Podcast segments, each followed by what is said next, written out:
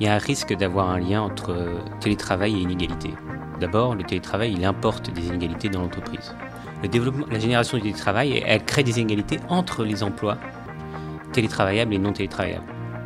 Il y a effectivement, il y a des gens qui peuvent profiter du travail pour habiter dans, des meilleurs, euh, dans un meilleur environnement avec des coûts d'immobilier moins chers, tandis que d'autres, sont un peu condamnés à rester où ils sont. Les éclairs du numérique, le face-à-face. Cyprien Battu, bonjour. Bonjour à vous.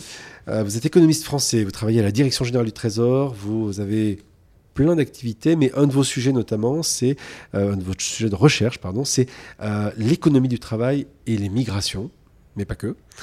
Euh, ici, à, à l'USI, à la conférence de l'USI, vous allez intervenir sur les télétravaux d'Hercule et les six défis qui se présentent à lui. Qu'est-ce qui a changé avec le, le télétravail aujourd'hui, vous, de votre point de vue d'économiste? Déjà, du point de vue de, mon point de vue, il y a quelque chose qui a changé, c'est effectivement le fait qu'on est rentré dans une nouvelle normale où euh, il y a aujourd'hui entre 20 et 25% des salariés qui sont au télétravail et qui font une forme de télétravail qui est un télétravail hybride. C'est-à-dire qu'ils travaillent 2 à 4 jours par semaine. Alors que avant la crise sanitaire, il y avait en fonction des mesures de 3 à 7% des salariés qui étaient en télétravail et encore. C'est-à-dire qu'ils télétravaillaient peut-être une fois toutes les deux semaines. Donc c'est ça le grand changement. C'est la généralisation de quelque chose qui était jusqu'à présent exceptionnel et vécu pas souvent par les entreprises comme quelque chose euh, qu'il fallait, on va dire, euh, tolérer. Exactement. Et donc là, on a justement un phénomène beaucoup plus massif et qui doit être mis à l'échelle, notamment euh, mis à l'échelle au niveau de l'entreprise. Et ça, ça provoque pour l'instant un peu une période d'adaptation qui, peut, qui peut générer des défaillances.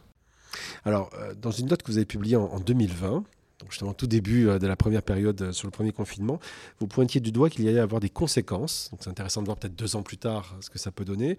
Vous en pointiez trois. La première qui était environnementale, on l'a vu, hein, euh, les différents confinements ont fait baisser drastiquement les différents rejets, notamment d'effets de serre, et dans l'environnement. Donc une conséquence environnementale par le fait que eh bien, des gens allaient moins bouger de chez eux, donc peut-être moins utiliser leur voiture, notamment. Vous pointiez du doigt la question du télémigrant, autrement dit cette, cette notion de finalement de marché du travail qui allait s'ouvrir avec euh, des personnes qui pouvaient être euh, amenées à travailler euh, pour des entreprises qu'ils ne verront peut-être jamais. Et le troisième élément, c'était le changement de la forme des villes. Ça fait partie des... Ce sont les trois travaux parmi les six d'Hercule? C'en est en fait deux parmi les six, parce que je, suis de moins en moins convaincu qu'il y a un impact environnemental si clair du télétravail lui-même. Il y a eu les confinements qui, effectivement, en, quand les gens ne, font plus d'activité, ils génèrent plus d'activité polluantes. Mais ce n'est pas le télétravail lui-même en soi. Parce que le, télétravail, ça, ça, permet, ça a effectivement des effets en réduisant les trajets domicile, entre domicile et lieu de travail. Mais ça a aussi des effets, ce qu'on appelle des effets rebonds. C'est-à-dire que si les personnes habitent plus loin, par exemple, ce qui amène à des modifications géographiques, c'est un autre sujet. S'ils habitent plus loin mais qui font moins moins souvent le trajet, ça peut quand même finalement revenir au même. Et euh, je me suis rendu compte un, peu depuis, euh, depuis le, papier de 2020 que la question était assez complexe sur les, sur les effets sur l'environnement. Il y a ces effets rebonds, il y a le fait que les infrastructures du réseau, notamment qui permettent le télétravail, sont elles-mêmes génératrices de gaz à effet de serre. Euh, de réseau, on imagine aussi bien les transports que par exemple tout ce qui peut être télécommunication et ce genre de choses. Ouais. Donc c'est finalement un, c'est finalement un sujet que j'ai un peu mis sur le côté. Par contre, les deux autres, euh, oui, ils sont toujours là. C'est-à-dire, euh, et maintenant, ce qui est intéressant, c'est que par rapport à 2020, on commence à avoir des idées un peu plus concrètes et empiriques sur, sur ces questions-là. Sur le sujet, par exemple, de du changement du forme des villes, on a, on a des économistes qui, aux États-Unis, ont regardé ce qui s'était passé en 2020-2021, où étaient les personnes? Et ils mettent en, ils mettent en valeur un ce qu'ils appellent un effet de donut. Donc ça, c'est amusant. En fait, c'est juste que le centre des villes s'est vidé et les personnes sont allées aux périphéries des mêmes villes. C'est-à-dire qu'il y a une sorte d'étalement urbain avec le télétravail. Les cartes sont assez amusantes à voir, c'est qu'ils regardent toutes les grandes agglomérations urbaines américaines. Euh, toutes les zones centrales sont se sont un peu vidées et toutes les zones qui sont en croissance d'habitation, c'est toutes les, zones périphériques. Mais ça, on l'avait vécu en France, prenant l'exemple de la région mhm. parisienne, euh, il y a 20, 30, 40 ans. La seule différence, c'est que les gens qui partaient en banlieue euh, mhm. étaient des gens qui n'avaient plus les moyens de rester très souvent dans le centre-ville et qui faisaient des allers-retours.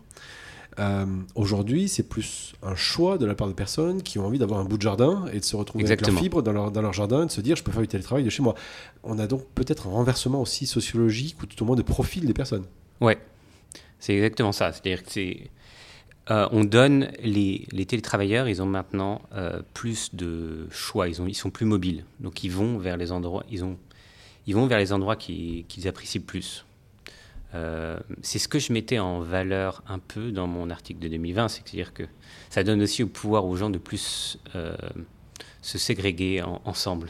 Mais ça veut dire que ça déplace aussi le fait que, enfin, ça déplace des populations, mais ça déplace, ça déplace pardon, aussi des zones géographiques qui vont faire que, typiquement, des villes aux alentours des grandes villes qui étaient avec des coûts abordables, mhm. d'un seul coup, se mettent à flamber en termes de prix. Exactement. Donc on déplace le problème quelque part. On déplace le problème, mais on l'étale. C'est-à-dire que du coup, euh, le... on ne va pas avoir des prix parisiens dans, une... dans la région périphérique euh, de l'île de France. C'est beaucoup plus étalé que que la concentration qu'on peut avoir dans Paris. Donc on le déplace, mais en l'étalant, on réduit un peu le, coût total, le coût moyen. Mhm. Euh, mais ça sous-tend, comme vous le disiez, de devoir développer des nouvelles infrastructures. Ça mhm. nécessite donc des nouvelles industries de réseau. Est-ce qu'à terme, ça veut dire qu'économiquement parlant, c'est repenser finalement, c'est peut-être une chance de repenser quelque chose, une déconcentration de certaines villes, de certaines zones, en imaginant un étalement différent où finalement les gens qui sont partis loin ne sont pas des gens qui finalement le subissaient, mais qui l'ont choisi? C'est une opportunité pour faire ça et c'est un des, travaux d'Hercule. Mais euh, il ne faut, il faut pas non plus trop, trop accentuer ce point pour une raison qui est qu'il a un étalement urbain, mais par exemple, ce qu'ont montré les travaux, c'est qu'il n'y avait pas non plus de, déconcentration euh, radicale. C'est-à-dire que, par exemple, aux États-Unis, les, personnes n'ont pas quitté les grandes agglomérations urbaines. Il y a eu un étalement, mais elles n'ont pas quitté là. C'est-à-dire que, par exemple, les inégalités territoriales, elles n'ont pas été réduites. Elles se sont oh, et presque même, il y a un risque que, au contraire, les grandes agglomérations urbaines, elles sont renforcées à la fin. Elles sont plus étalées, mais au final, il y a plus de gens grâce à cet étalement, parce que justement, euh, euh, on, l'a évoqué dans la question des prix. c'est au final la limite la limite de population qui peut être dans l'agglomération urbaine, elle a augmenté. Euh, donc c'est un peu ça le risque, c'est-à-dire qu'on est au final, on se retrouve à une situation où les agglomérations urbaines soient encore plus puissantes, concentrent une plus grande partie de l'activité des personnes, juste grâce, parce qu'elles peuvent se permettre de s'étaler un peu plus, euh, un peu plus loin, et qu'au final, les régions, par exemple, périphériques de la France, elles ne s'en sortent pas du tout gagnantes. Il y, a, souvent, il y a, des, il y a des publicités dans le métro sur, qui font la pub de l'Inde ou la Saône-et-Loire pour attirer les télétravailleurs c'est c'est pas pas forcément comme ça que ça va se passer. Et, et en soi, ça c'est peut-être inquiétant. Euh, mais là encore, on est on est qu'en 2022 par rapport à 2020. On est dans ça fait pas si longtemps au final qu'on est dans cette expérience un peu généralisée du télétravail. Est-ce que ça ne bénéficie pas des profils quand même assez particuliers? Quand je dis particulier, c'est que c'est plutôt des cadres euh, ou des gens qui peuvent se permettre de télétravailler, donc autrement dit de travailler sur du dématérialisé pour la plupart, de passer leur journée en réunion euh, en visio. Euh, ça ne va pas arriver à la personne qui a nécessairement besoin de faire un travail de service, par exemple, en étant sur une chaîne, aussi bien un travail de service en faisant du nettoyage, par exemple, dans un hôtel, ou devoir être sur une chaîne de montage. Est-ce que ça aussi, ça a un impact qui fait que finalement, ça va plutôt bénéficier aux on va dire, au profil plutôt aisé. Et, euh, ça, ça ne va pas forcément finalement euh, aider à une certaine, euh, on va dire, équité qu'il pourrait y avoir dans sa, chances que pourrait donner cette, ce télétravail. Oui, c'est tout à fait vrai. Il y a un lien entre, il y a un risque d'avoir un lien entre télétravail et inégalité. Le il y a, ce lien, il, vient de deux choses. D'abord, le télétravail, il importe des inégalités dans l'entreprise. Parce que tout le monde n'a pas le même domicile, tout le monde n'a pas les mêmes nombre de personnes dans le domicile, tout le monde n'a pas la même charge domestique dans ce domicile. Donc, avant, les personnes qui n'étaient pas en télétravail, euh, ils étaient sur un pied d'égalité dans l'entreprise. Et par contre, en télétravail, ils sont plus du tout sur ce pied d'égalité. Donc c'est pour ça que d'ailleurs les expériences du télétravail sont très contrastées, même à emploi égal. Deuxième chose, il y a ce que vous dites, c'est sur le fait que le développement, la génération du télétravail, elle crée des inégalités entre les emplois télétravaillables et non télétravaillables. Il y a effectivement, il y a des gens qui peuvent profiter du télétravail pour habiter dans des meilleurs, euh, dans un meilleur environnement avec des coûts immobiliers moins chers, tandis que d'autres, ils sont un peu condamnés à rester où ils sont. Euh, ensuite, même pendant, très concrètement, pendant la crise sanitaire, il y a des gens qui étaient beaucoup plus exposés au risque de contamination que d'autres. Euh, et c'est des nouvelles inégalités qui génèrent des réactions ensuite sur les personnes. Et c'est peut-être pour ça que maintenant, on commence à avoir des nouveaux objets de, contestation et de demande qui sont liés spécifiquement au télétravail, ce qui est tout à fait nouveau. Par exemple, le fait qu'il y a des personnes qui demandent un droit au télétravail. Alors que ce n'est pas du tout l'état du droit, par exemple, français sur le sujet. Le principe du droit français sur le télétravail, c'est le principe du double volontariat. Un employeur, il ne peut pas imposer le télétravail à son salarié et inversement. Un salarié ne peut pas imposer de se mettre en télétravail à son employeur. Donc, il n'y a pas de droit au télétravail aujourd'hui en France. Mais euh, il y a des demandes de plus en plus pressantes sur ce droit au télétravail. Très simplement parce qu'il y a des personnes qui sont dans des emplois télétravaillables, mais avec des employeurs qui ne veulent pas forcément le, mettre en place. Euh, et ça, c'est intéressant. C'est peut-être le début de nouveaux, nouvelles facettes des mouvements sociaux sur le sujet. Qui ne veulent pas parce que pour eux, ça, il y a, on va dire, un, aspect euh, à l'ancienne, on a envie de garder les gens, ou est-ce que tout simplement une question économique de se dire, mais on a des bureaux et, euh, euh, il faut peut-être les rentabiliser?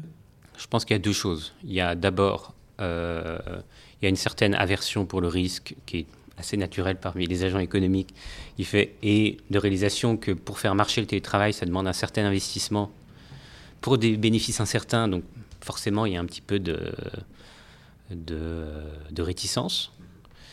Et deuxièmement, je pense qu'il y a quand même l'idée que chez beaucoup de personnes que les personnes en télétravail sont moins productives que, la, que des personnes sur site. Euh, et ça, c'est toute une question d'ailleurs qui est encore. Euh, qui est à débattre et qui est à voir dans le temps parce qu'on n'a pas assez de recul Exactement.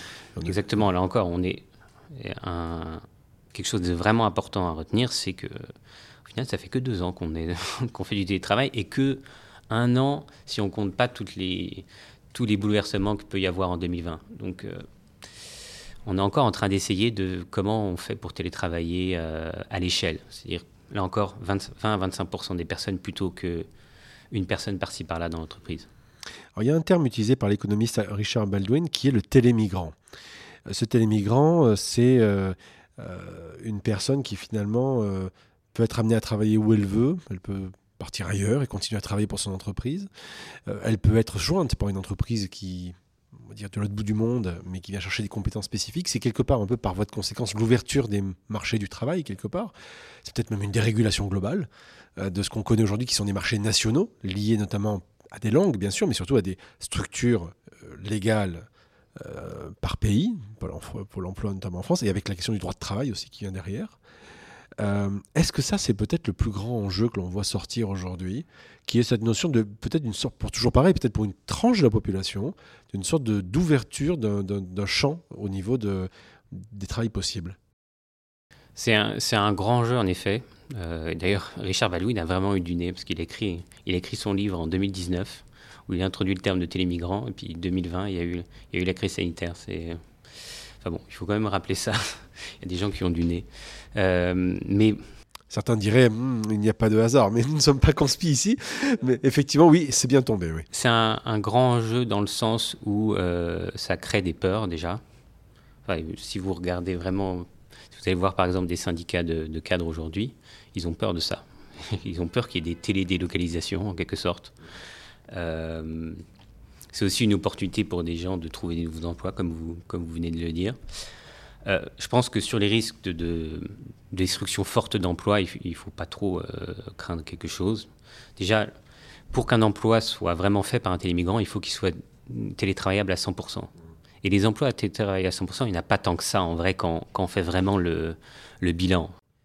Non, mais en termes de puissance économique, si on prend par exemple les GAFAM, euh, entreprises sont donc sur le secteur du numérique, ce sont des métiers, enfin principalement des codeurs, des développeurs, il y en a beaucoup en Ukraine par exemple, euh, qui sont excellents. Euh, c'est des métiers où finalement la langue commune c'est le code, et que vous soyez ukrainien, français, américain ou que sais-je, quelque part on a besoin d'une fiche de poste et de savoir développer. ça typiquement, or c'est là qu'il y a quand même une croissance économique réelle aujourd'hui. C'est c'est vrai, il y a des emplois qui sont très facilement télétravaillables à 100%. C'est, c'est, vraiment pas loin d'être une majorité même des emplois télétravaillables, et où effectivement ça marche très bien. après, ces emplois, ils ont déjà été télélocalisés avant même la crise sanitaire, par exemple. on peut regarder le cas des codeurs ou des développeurs, où déjà Facebook, euh, même Firefox, fait, des entreprises comme ça avaient déjà recours à du travail à distance de façon assez extensive. Donc c'est pas une vague qui vient, c'est une vague qui est déjà passée, en quelque sorte. Et deuxièmement, euh, si on regarde par exemple juste les centres d'appel, qui est un autre exemple d'emploi télétravaillable, euh, les centres d'appel ont déjà été également délocalisés dans les années 2000. C'est-à-dire que quand les entreprises avaient déjà la quand c'était profitable et que c'était viable pour les entreprises de le faire, elles l'ont déjà fait. Est-ce à dire que la période qu'on a vécue a finalement été une démonstration à grande échelle qu'il était possible d'étendre ce, que, ce qui a été vécu pour, par exemple, les, les call centers pour d'autres métiers? Je ne pense pas parce qu'il y a d'autres barrières en fait. Le fait que ce soit pas déjà fait est un signe que ça va peut-être pas.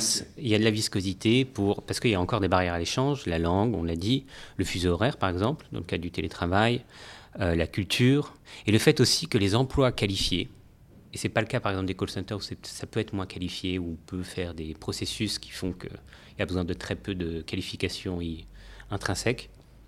Dans les emplois qualifiés, il y a un capital humain spécifique qui va avec et qui peut être très euh, national en quelque sorte. Si on regarde, il y a des emplois 100% télétravaillables qui concernent du droit ou de la comptabilité, où il va être très dur de trouver un profit qui est en dehors du pays lui-même. Très simplement parce que c'est des droits complètement différents d'un pays à l'autre. Donc un, employeur, il ne va pas aller chercher euh, très loin il ne va pas aller chercher en, Ukraine, par exemple, pour trouver un spécialiste du droit maritime euh, français. Par contre, en revanche, sur le territoire français, un cabinet parisien peut très bien aller chercher quelqu'un à Marseille, euh, alors qu'avant, il n'aurait peut-être pas cherché dans cette zone de chalandise. Désormais, il y a quand même là-dessus euh, un décloisonnement et une sorte de, fluidité qui se crée. C'est ça, dans le, dans le territoire national. Et donc, moins des télélocalisations que plutôt des réallocations au sein du territoire national de certaines activités peut-être euh, et ça, ce va être intéressant de voir comment ça marche exactement, quel impact ça a sur la forme des villes, etc. etc. Ça, ça veut dire qu'il y a encore du temps à voir. Enfin, combien de temps on se donne avant de commencer à avoir, de, pouvoir évaluer?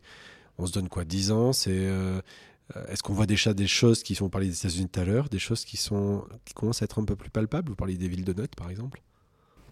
Je pense qu'il faut se donner un peu de temps. Je, suis assez averse au risque également. Donc euh, j'ai envie de dire, pour vraiment évaluer les effets de tout ça, laisser le temps aux, entreprises, aux, personnes également de trouver ce qui leur convient. Il, faut, euh, il faut plusieurs années. Donc, euh, j'attends de voir parce que peut y avoir des personnes qui, qui, vont dans la périphérie des zones urbaines et qui vont revenir après. Mm-hmm. Euh, il faut laisser le temps d'essayer. c'est un, un, des trucs, c'est une des choses qui est très intéressante avec le télétravail, c'est qu'en fait, il y a, un effet d'autosélection positive dans le télétravail. Euh, euh, c'est un des grands travaux sur l'effet du télétravail sur la productivité, par exemple. Sur la productivité, par exemple, c'est euh, un, papier de Nicolas Bloom, pardon, en 2015. Il regarde ce qui s'est passé quand on a permis, on a donné à la moitié des personnes d'un call center chinois la possibilité de télétravailler et pas laisser à l'autre moitié vu que c'est des grands groupes, et les deux groupes sont, sont comparables. C'est un peu la même chose quand on teste un, nouveau, euh, un nouveau médicament, c'est la même chose. Et il a remarqué qu'il y avait un effet positif du coup du télétravail sur la productivité dans les personnes à qui on a donné la possibilité de faire du télétravail. Mais en fait, c'est, c'est bien la possibilité de faire du télétravail et pas le télétravail lui-même qui a été testé. il a remarqué que notamment quand on donnait la possibilité aux personnes de revenir sur leur choix de se mettre en télétravail ou non, l'effet il augmentait. C'est-à-dire que les gens pour lesquels c'était négatif, c'était pas, pas du tout positif pour la productivité, ils choisissaient eux-mêmes de revenir sur le travail sur site. Donc, les, les, gens, ils ont besoin de temps pour essayer ce qui leur marche, euh, et les entreprises encore plus, parce que là encore, euh, elles ont un, défi qui est un peu plus important, c'est celui de comment on met à l'échelle euh, une activité, une organisation du travail qui est très individuelle à l'origine. Pour finir, d'après vous, quel est le, le, le télétravail d'Hercule le plus peut-être le plus important ou le plus difficile qu'il va falloir relever? Le plus grand défi, c'est celui, de, je pense, des, du lien entre télétravail et inégalité qu'on a évoqué tout à l'heure. parce que c'est lui qui, à la fin, aura plus d'influence. C'est ça qui génère des réactions chez les personnes, qui fait qu'il y a des nouveaux objets de contestation, qui fait qu'il y a des nouvelles demandes, et qui fait qu'il y a des personnes qui se sentent flouées, qui vont peut-être partir de leur entreprise ensuite, etc. etc. C'est ça qui, qui génère des perturbations les plus fortes, au fond. C'est celui des, du lien avec les inégalités et comment on rétablit une sorte de notion de justice où on, apaise un sentiment d'injustice qui peut être lié au télétravail. Vous pensez que euh, dans, on entend parler actuellement de, de la grande démission, une volonté de, de, passer à autre chose, trouver du sens, fondre aux États-Unis. C'est pas statistiquement, ça commence à être représentatif. Est-ce que le télétravail ou la période qu'on a vécue qui nous a mis au télétravail, quelque part a été un révélateur de ça, mis le feu aux poudres? Est-ce que c'est une conséquence que c'est lié pour vous? Il n'y a aucune causalité Pour moi, c'est clairement lié. Enfin, je pense que c'est justement une réaction à ces, ces nouvelles inégalités. Euh, effectivement, y a, on parle beaucoup de grandes démissions, euh, mais c'est pas. C'est vrai aux États-Unis, c'est aussi vrai en France. Il n'y a jamais eu autant de démissions en France quand on regarde les derniers, les derniers trimestres. Par contre, c'est pas une fuite en dehors du travail, parce que quand on regarde en même temps le taux d'activité ou le taux d'emploi dans l'économie française, il n'a jamais été aussi élevé également. C'est juste que c'est pas une grande émission, c'est une grande réallocation. C'est les gens. Les, les salariés ne sont pas contents de leur emploi, ils changent d'emploi, ils vont travailler ailleurs. Et je pense en partie vers les emplois qui sont plus télétravaillables ou vers les employeurs qui acceptent de mettre en place le télétravail. Il faut regarder aussi les annonces d'emploi sur, euh, sur tous les sites ou même sur Pôle emploi. Maintenant, c'est une caractéristique qui est mise en, en avant, le fait que l'emploi est télétravaillable, comment on organise le télétravail dans l'entreprise. Il y a trois jours ici, il y a deux jours là. Euh, vous pouvez choisir vos jours, vous ne vous, vous pouvez pas les choisir, etc., etc. Ça devient important. Donc, je pense que cette grande émission, c'est un peu une fuite vers le télétravail également. Euh, et c'est ça, c'est pour ça que c'est intéressant de, de, regarder ce genre d'évolution. Merci beaucoup, c'est Mathieu. Merci à vous.